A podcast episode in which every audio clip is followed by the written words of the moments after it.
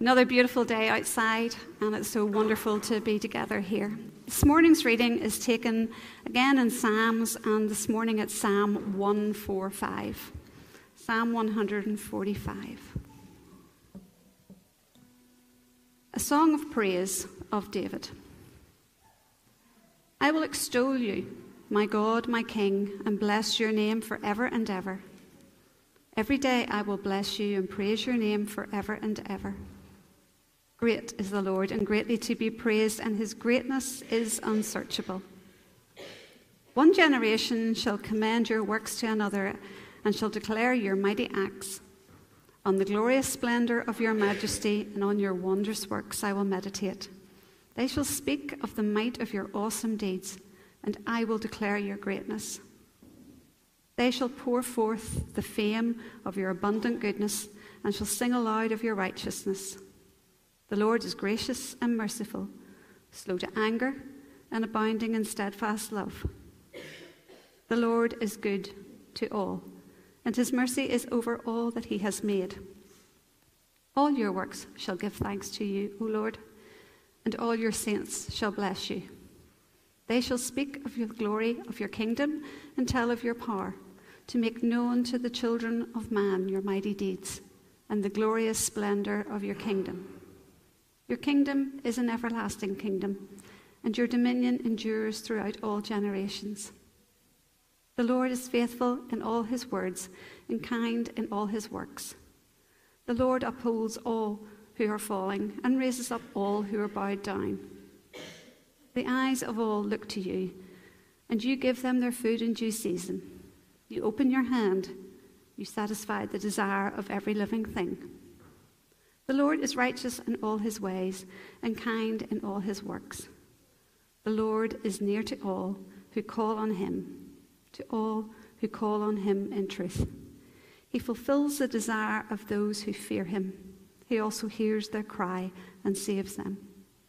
The Lord preserves all who love him, but all the wicked he will destroy. My mouth will speak the praise of the Lord and let all flesh bless his holy name forever and ever. Pray together.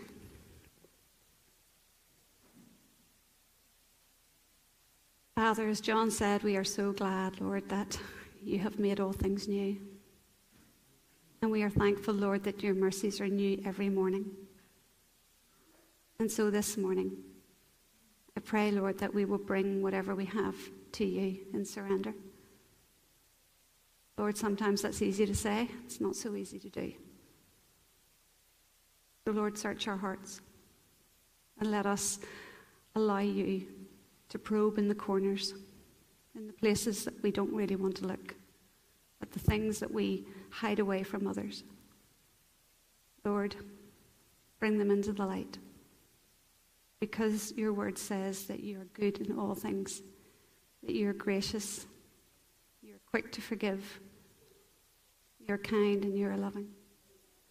And your steadfast love is reaching each one. Thank you, Lord, this morning that we are together. I thank you, Lord, for your word. And I pray now, Lord, as John comes, that you will reveal to us what it is that you want to speak to us individually to say, to reach, to probe, and to help us to move forward in love with you. In Jesus' name, amen.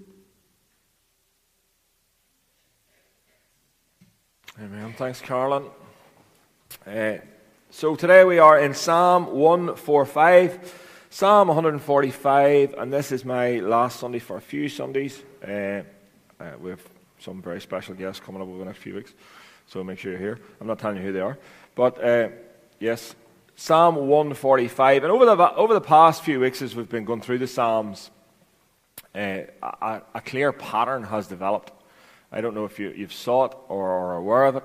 Uh, not intentionally, might I add. I am not intelligent enough to, to work that together the way it has come together. Uh, but, it, but the Psalms that we have been studying together over the past four or five weeks have brought us very much to a place of considering what or who we are worshipping. What or who are we worshipping? And as I've said it over and over again over the past few weeks, we are made, the very, the very essence of who we are, uh, we're made in such a way as to worship. We can't not worship. That's who we are. We can't not worship. And so, my question for us today, uh, for me and for you today, is a very simple one. If we can't not worship, why wouldn't we worship the one who is most worthy and the most glorious that exists? Why would we not worship the one who is most worthy of our worship? Why would we not devote ourselves? Why wouldn't we devote ourselves to the one thing in all of the universe that is actually deserving of our ultimate allegiance? Why would we not do that?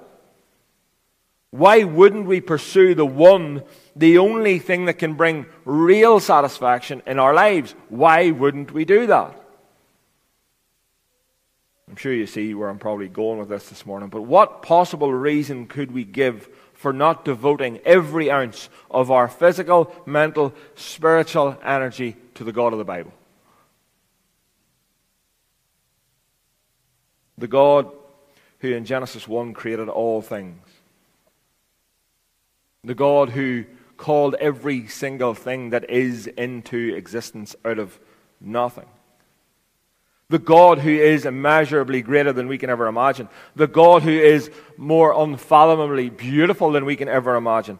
Limitless in power, knowledgeable, love, mercy, and majesty. Just from even describing him there now, why would we not devote ourselves to worshipping that one? And so my aim today is very simple. And I'm just coming straight to the point in the first few minutes, which is not like me. But my aim is very simple. I want to impress upon our hearts today, all of our hearts today, that you were created to worship the one being who your heart is designed to worship, and that is the God of the Bible. You were not created to spend your time gazing at yourself in a mirror and worshiping yourself. Some of you look as if you didn't bother doing that this morning, to be fair. You weren't created, you were not created to exhaust your energy, to trying to squeeze as much out of this world and get as much material stuff for, your, for yourself as possible. That's not what you were created for. You were not created to devote your mental, physical, spiritual, financial resources in the, in the pursuit of countless idols. That is not what you were created for. You were created for God. You were created to see Him, to know Him, to celebrate Him, to rest in Him, to rejoice in Him, to be satisfied in Him, to be enthralled by Him, to be captivated by Him in Christ Jesus. That is why you are here. And in Psalm 145, David literally just bursts into worship of all these things that he sees of God. That's what we have. The reasons, he barely scratches the surface of the reasons why we should worship this God, but essentially that's what he's doing. He's pointing us to, to all the reasons why we should worship this God. And this morning, what I want to do is just, I, I, we, we don't have time. We literally don't have time to go through all the reasons. Like last week, I did two verses, and this week there's 21. There's, there's, there's a big difference. I, I could be here till Thursday going through all the list of the reasons here in Psalm 145 that, that the psalmist gives us to worship God. We can't do that. So, what I'm going to do this morning for your benefit and for your sanity is I'm going to bring out four. Four reasons from this psalm why we should not run after all those other things that I talked about and devote ourselves to the living God. Four reasons. And before we get into this, before we start, here's what I want you to do, and here's what I'm doing. I want you to think about you.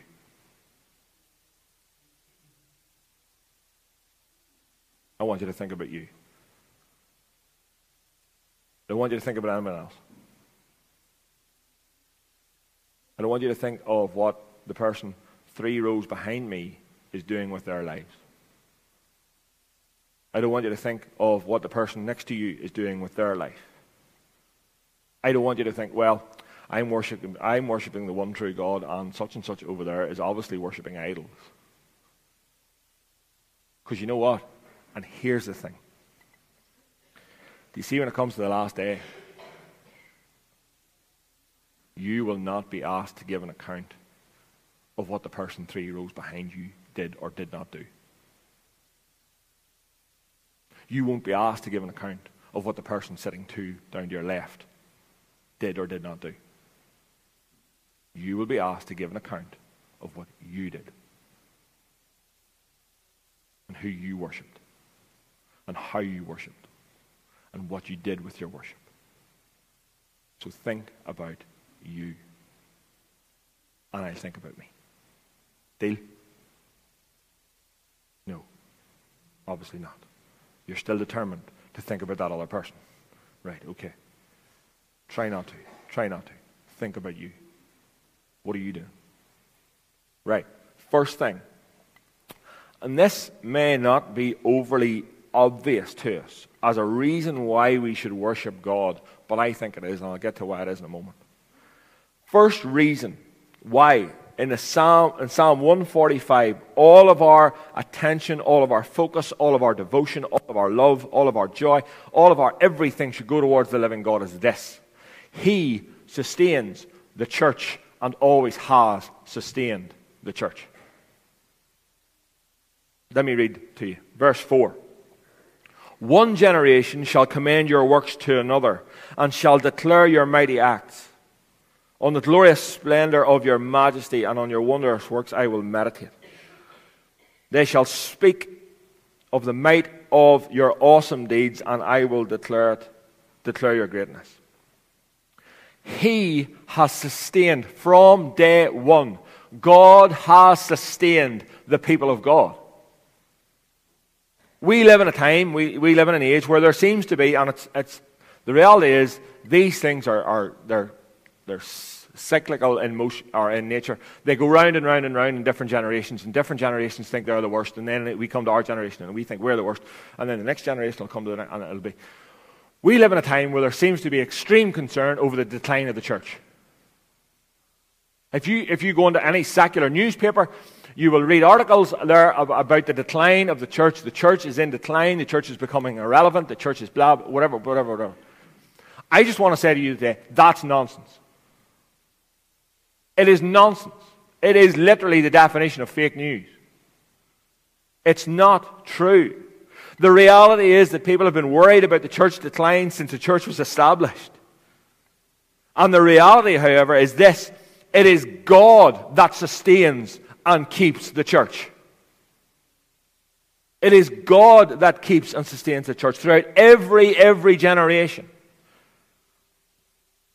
Now, I understand the sentiment behind the, the, what's going on. It's fear. And fear can be a very real thing, a powerful thing. But we so often view the news, the scriptures, the promises of God through the lens of the circumstance that is in front of us, and that creates fear. Rather than looking at the, the, the reality of history.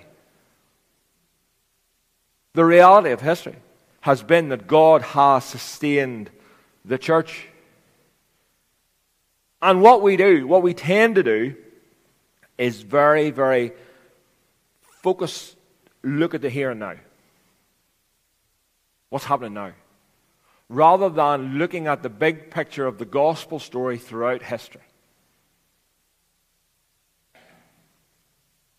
Like, Do we think, do we genuinely think, and I'm, I'm saying this to encourage you, do we think that God is involved in some sort of cosmic struggle with the devil and we're not sure of the outcome? No. We know the outcome. We know that the victory is already won. It is literally only a matter of time till it's completed. And guess what? God will have his people. Not one, hear me, not one of the ones who were supposed to be in the kingdom will not be in the kingdom. God's not going to be in the last day, oh, thought they were in, but they mustn't have made it. It is Him who sustains, Him who builds the church.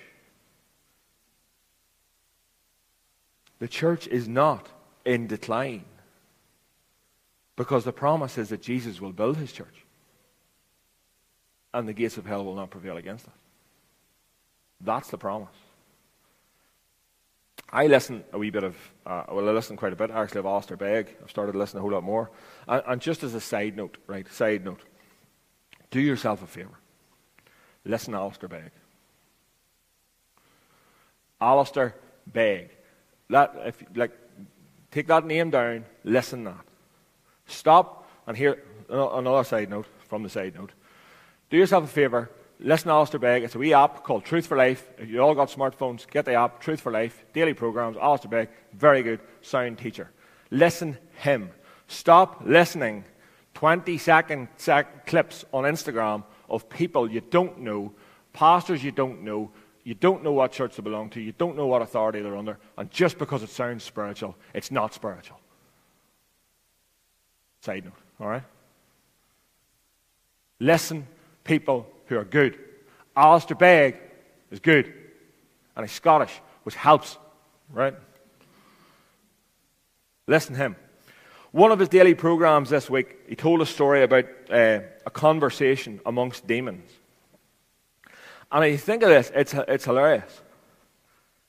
And, and the conversations that the, the demons must have had down through the years about, the, about Jesus and the end of the church. So, Jesus is born. Uh, and the, the, the, demons get together and say, right, okay, he's, he's, he's in the world now, and, and what are we going to do? And, right, okay, here we have a. So, brilliant. Herod, he has a plan. Super. Herod has a plan. What's he going to do? He's going to kill all the babies, all the, all the male children.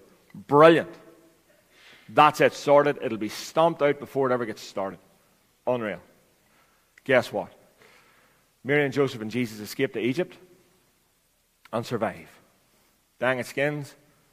The demons didn't see that one coming. Right. Move on. We'll see how this pans out a little. Brilliant. Jesus grows up, and then he's coming to an age where he's, where he's causing a bit of fuss and he's gone through his ministry. Uh, uh, right. But here, the demons. We've got a plan. We've got this Judas fellow and this Judas fellow, he, he will betray Jesus and he'll hand him over to the authorities. And guess what they're going to do? They're going to kill him. Brilliant. Sussed. We'll have it finished. Right, so the demons get together and they say, right, okay, this is going to happen. Judas is going to do this and this. We're brilliant. This is done. It's done. He's been handed over. Super. Right, there he is on the cross. Brilliant. He's dead. Finished. Oh, this plan is going so well. Right, even better than that, this guy Joseph has given us a tomb to put Jesus in, where, where we're going we're gonna put him in there, and, he, and, he's gonna, and he's got a big stone, and it's going to be rolled over, and he's definitely not getting out of there. Dang it, skins, he's gone. He's up. He's alive. What? He couldn't be. He, cu- he could not be alive. He is. What are we going to do now? What are we going to do now? We'll have it. Don't worry. It's not, it's not done. The plan is not over. Jesus may be alive, but we've got this other boy in mind. Saul of Tarsus, you call him, right? Saul. And he hates Christians. He hates them. He hates them so much, in fact, that he kills them. He just like outright kills these Christians. He's going to stomp it out first. We're going to get him to do the work. Once he's finished, we're done. We're finished. It's all over. Oh, Saul has become a Christian. Dang it. Do you see the pattern? At every single turn, when the demons or whoever thought they could stomp out the church, God had a way, God had a plan to continue it on. It is the same today. The church is not in decline. The church will continue to flourish. The real church will continue to flourish. One generation passes it on until the next generation, and the next generation passes it on until the next generation, until we find ourselves in Rathfriland in 20, whatever it is now, sitting here in the Young Farmers Hall worshipping who? King Jesus. The church is not in decline. You seem buzzing about that fact. It's not. It's not. We have a gathering here this morning of spirit filled believers worshiping King Jesus. And it is our responsibility to pass that on to the next generation so that they will pass it on to the next generation until Christ comes. Amen? And that will happen. That will happen. So, one reason from the Psalm, from Psalm 145 here this morning that we worship King Jesus, we adore King Jesus, is that He is the one who is sustaining the church you and I, not ourselves. He's sustaining us. Second reason we worship King Jesus this morning and worship the God of the Bible is this. Verse 8 The Lord is gracious and merciful, slow to anger, and abounding in steadfast love. I, I, there's probably not much explanation needs doing to those verses. God has what is known as a holy temper, but he has a very long fuse. He has a holy temper, but a very long fuse. In the fact that even those who deny him even those who blaspheme him are the recipients of his patience and his grace. God allows his enemies. Look look at the world we live in today, and I'm, I'm, this is the, the next point sort of feeds into this. Look at the world we live in today where so many people are like actually vehemently opposed to, to the God of the Bible and have no problem saying so. Now, the God we believe in could, in all seriousness, we, we laugh and joke about it. We shouldn't laugh and joke about it. But the God of the Bible that we believe in could smite people like that. Like you read the Old Testament, that happens. Nothing's changed in God. He could do that. But He is patient. He is gracious. He is slow to anger. The, the, the word steadfast love here is a translation from the Hebrew. It's the word hesed, uh, which elsewhere is rendered uh, in such terms as mercy, goodness, loving kindness, loyal, and occasionally by the word grace. But it is primarily, it primarily emphasizes God's covenant love with his people. He is gracious. But if we look closely at this verse, God is gracious and merciful, slow to anger. What we pick up next is, is vitally important. Slow to anger and what? Abounding in steadfast love. Not just that, you know, ju- you're just scraping through and you're just getting the, the, the drags. No, he is abounding in steadfast love.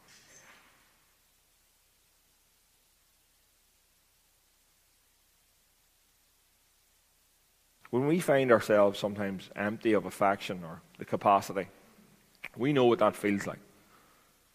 God's not like that. God is not like that. God is abounding in steadfast love. His love never scrapes the bottom of the barrel. His love never needs replenished.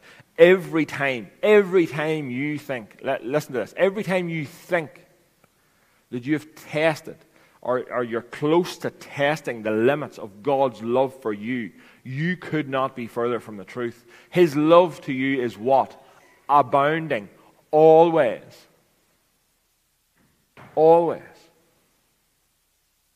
Don't ever think that one day you're going to wake up and find that, that somehow your sin or somehow your mess has, has drained the supply of God's love for you. You, you can't do it. You can't do it. His love for you is abounding. And genuinely, I feel this morning that some of you just need to hear that.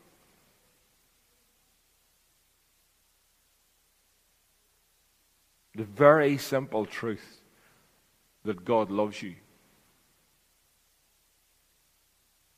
God loves you.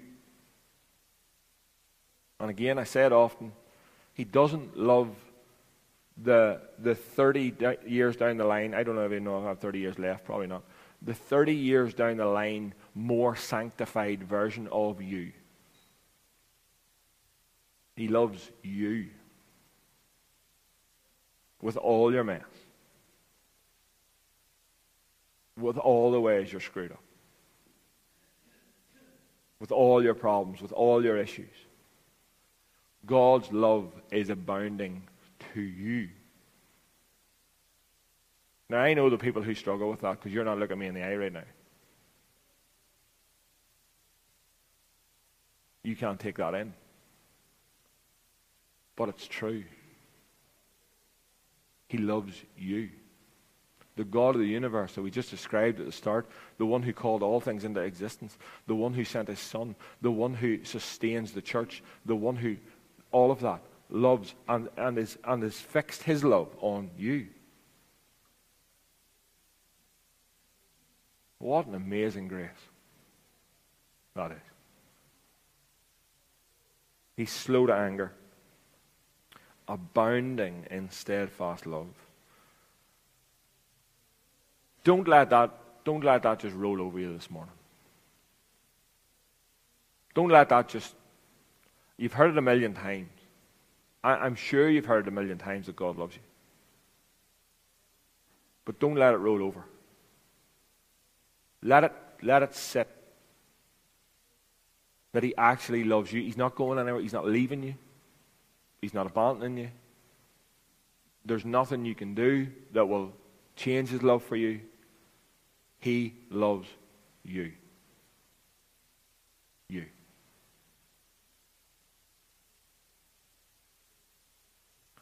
Second reason we should worship and adore him is that he is abounding in steadfast love.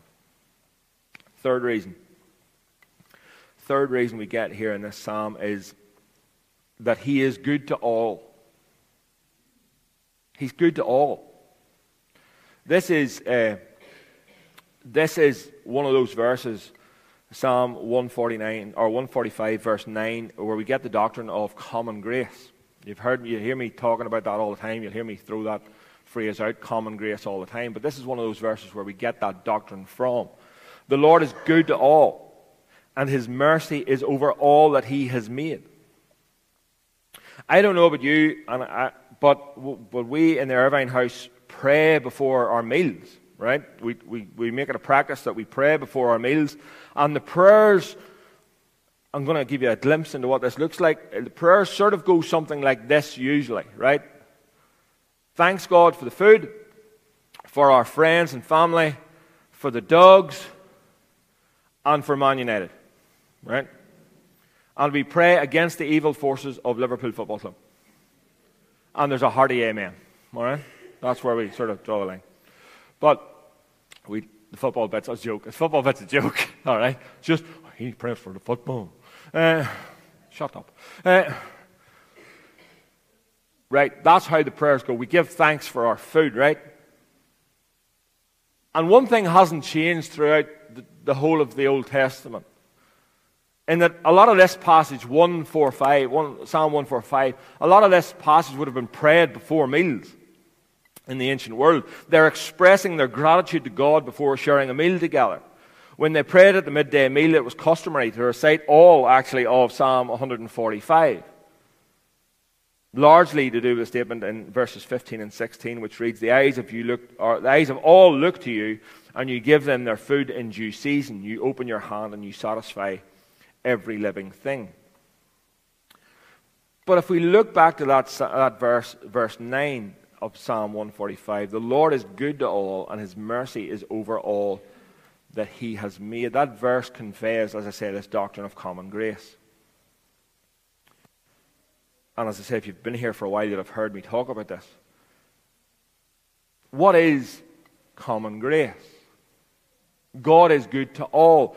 The, the theologian John Murray defined common grace as this every favor or whatever kind of, of whatever kind of degree falling short of salvation, which, which this undeserving and sin cursed world enjoys at the hand of God.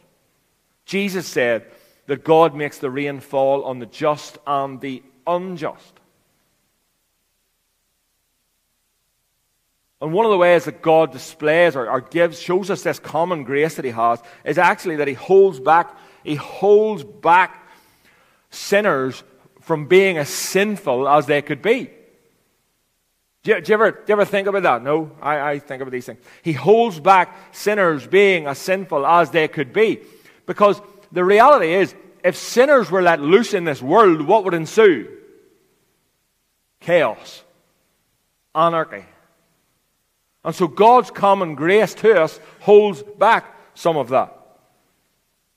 Now, this common grace that we talk about, where God is good to all and He, he makes the, the rain shine on the, on the just and the unjust, is completely distinct from saving grace. It is a different thing. But God is good to everyone. He is good, He is patient, He is loving, and He is kind to everyone. A couple of examples that, that, that we have of uh, common grace in our world uh, that God has given us. And I know this one will shock you for a start, uh, but, but one, of, one of the ways that God shows us His common grace is through human institutions. And this one is going to shock you through governments. One of the ways in which God shows his common grace to the world is through governments. Romans, let me just read the Bible for you before you have a fit. Uh, I'm going to read the Bible so you can see where this is exactly in the Bible. Romans 13, verse 1 and 2. Let every person be subject to the governing authorities. For there is no authority except from where? What does it say? God. No authority except from God. And those that exist have been instituted by God. Therefore, whoever resists the authorities resists what God has appointed, and those who resist will incur judgment.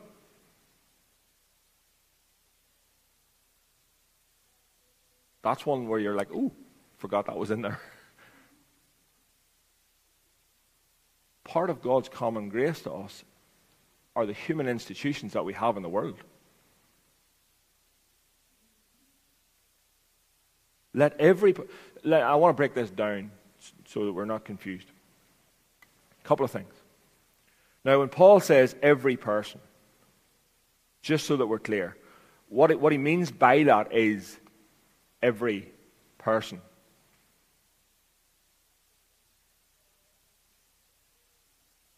Not some people, not the good people, not the bad people. Every person. Uh, he also doesn't say, just be subject to the governments that you think are good. You see that?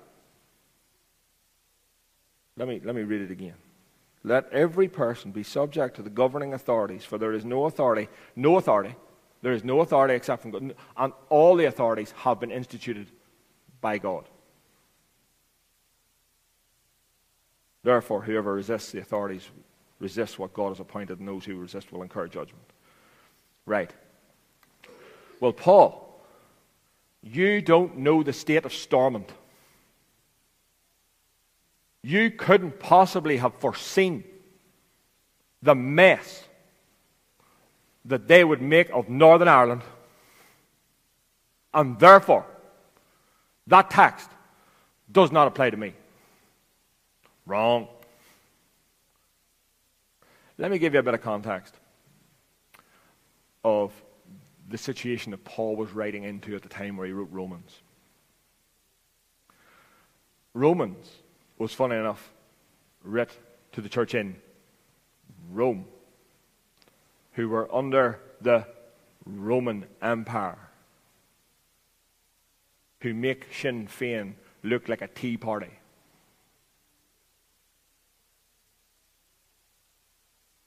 Yeah? Just so we're clear. One of the worst governmental systems of all time. Not Kim Jong un ain't got nothing on the Romans. Yeah? Just so we're clear. Paul says, the Bible says, God through the Holy Spirit writing through Paul says, be subject to the governing authorities because they are a common grace to you instituted by God. Don't resist them. If you resist them, what will happen? You will incur judgment. Common grace. A common grace. That's one of them. There are many others that we, that we don't see, that we don't think of. Like we've got, we've, we have a massive like thing here in Northern Ireland at the minute. Now the NHS is not like, listen, we all have our opinions. But if I break something, I go to the hospital and a doctor looks at it and we get an x ray and we get a cast on it. Common grace from God. If I get cancer, I go down to the city. I get my chemo. Common grace from God. We need to be really careful, folks, that we're not slapping God in the face when we talk about his, these things in a negative way. They are a common grace given to us by God for our benefit. And not just for our benefit, folks, for everybody's benefit. God is good to all. All. Someone who hates God, someone who is vehemently opposed to God, who slanders God, who blasphemes God, can walk into the city hospital today, get a diagnosis for cancer, and get treated. That's a common grace. It's a common grace. God is good to all. That's why we worship him.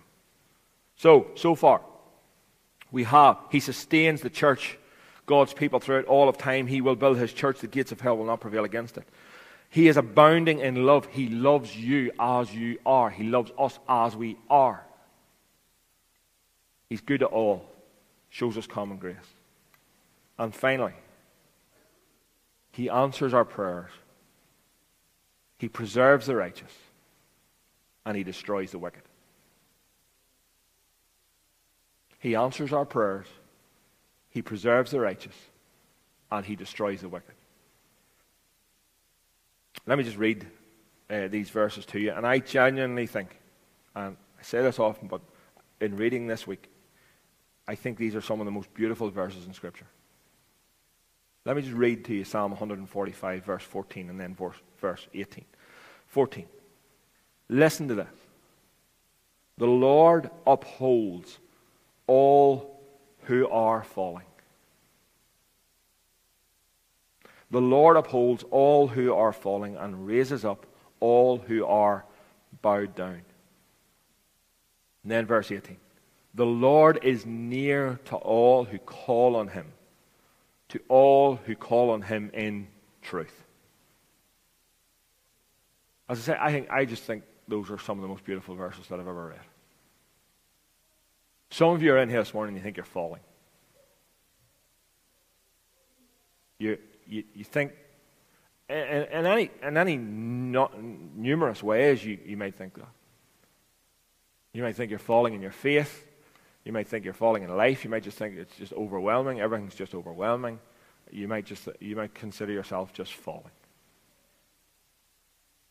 I want to point you to this. The Lord upholds you. The Lord upholds you. Not yourself, not what you can do. The Lord upholds you. And then to encourage you on in that. The Lord is near to all who call on him. And here's, here's the thing, right? Here's the thing. The, the kicker of that verse is this to all who call on him in truth. In truth. Stop playing games with God. You're not covering anything up. You're, you're, you're not hiding anything that He doesn't see. If you can't come to God and just lay it all out and be completely honest, you haven't got the right picture of God. I've just told you, God is one who loves you no matter what. With all your mess, with all your mistakes, with every wrong decision you've ever made, He still loves you. And you can come to Him and you can spew it all out. No matter what it is. I, I love this song that we sang at the beginning there because it's, it's, it's, like, it's like a lot of the Psalms. Remember, O my soul, who you're singing to. Remember, the, the psalmist does that over and over again. The psalmist speaks to himself and says, Come on, soul. Come on, soul. Why, why, are you, why are you downcast, O my soul? Look to God. Look to God. Why are you like this? Why are you like this? He does that all the time. And so I love that song. It just replicates a lot of the Psalms. But are you coming to God in truth? Are you being honest with the only one who can actually help you? Are you, act, you know, are you coming and are you spewing it out? Because these verses tell us He is the one who upholds us. And He is near to you when you speak to Him in truth. Stop bluffing. Stop bluffing. One of the, one of the, mm, I don't know how to put this, one of the goals of Cornerstone Church in the early days, before we even planted, was to be a place, to be a church that was authentic. What does that mean? That means Cornerstone Church is a place where you can be you. Where you can be you. That you're not judged, you're loved for who you are, you're accepted for who you are, because that's what God does. And all we're doing is replicating the gospel. So let me just say this. One, stop judging each other. And two, open up.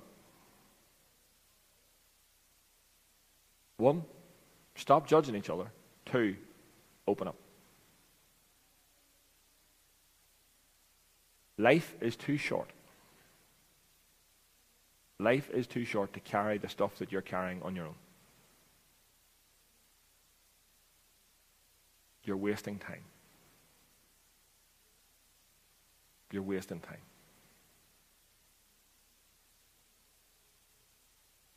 Why not be fully in? And the only way we can be fully in is that if we come to Him, lay it all out there, and be fully authentic. And if you're not authentic in your relationship with God, heaven knows you're not going to be authentic in this church and with this church. See what I mean? If you can't be authentic in a relationship with the Lord, you will not be authentic in here. The Lord upholds all who are falling. Flip, that's, that's good news. Isn't it? That's good news. And what your soul needs today is good news. That's good news. And he did it in such a way that he sent his perfect, beautiful, completely righteous Son to deliver us from our sins. We're going to come to communion. And so, as I said at the start, I hope you can only check yourself now. I hope you've been thinking about you. I hope you've been considering your life. I hope you've not been thinking about others. I think I hope you've been just thinking about you and what you worship and how you worship and why you should worship King Jesus and Him alone. And let all other idols fall. He's beautiful. He has and will sustain the church throughout every generation. He's abounding in steadfast love. It's not going anywhere. He's good to all. And he holds those who are falling and is close to those who call to him in truth. Let me pray for us. Father, thank you for the good news that is contained within the Scriptures. And that's what we need today more than anything. We need the good news of the gospel. That whilst we were still sinners, Christ died for us.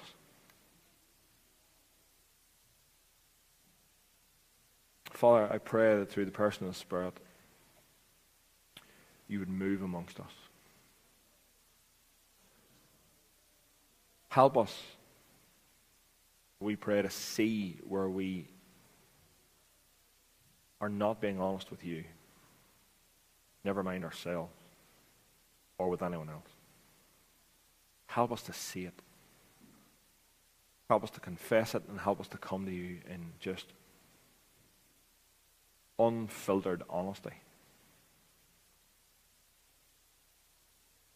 Thank you that we have the scriptures that show us how to do that. Psalms, especially, show us. David was just able to come to you and spew everything out. Help us to do that, Lord. And we pray. We pray that individually and as cornerstone, as a collective, we would be a people who worship the one true God and Him alone. In Jesus' name, amen.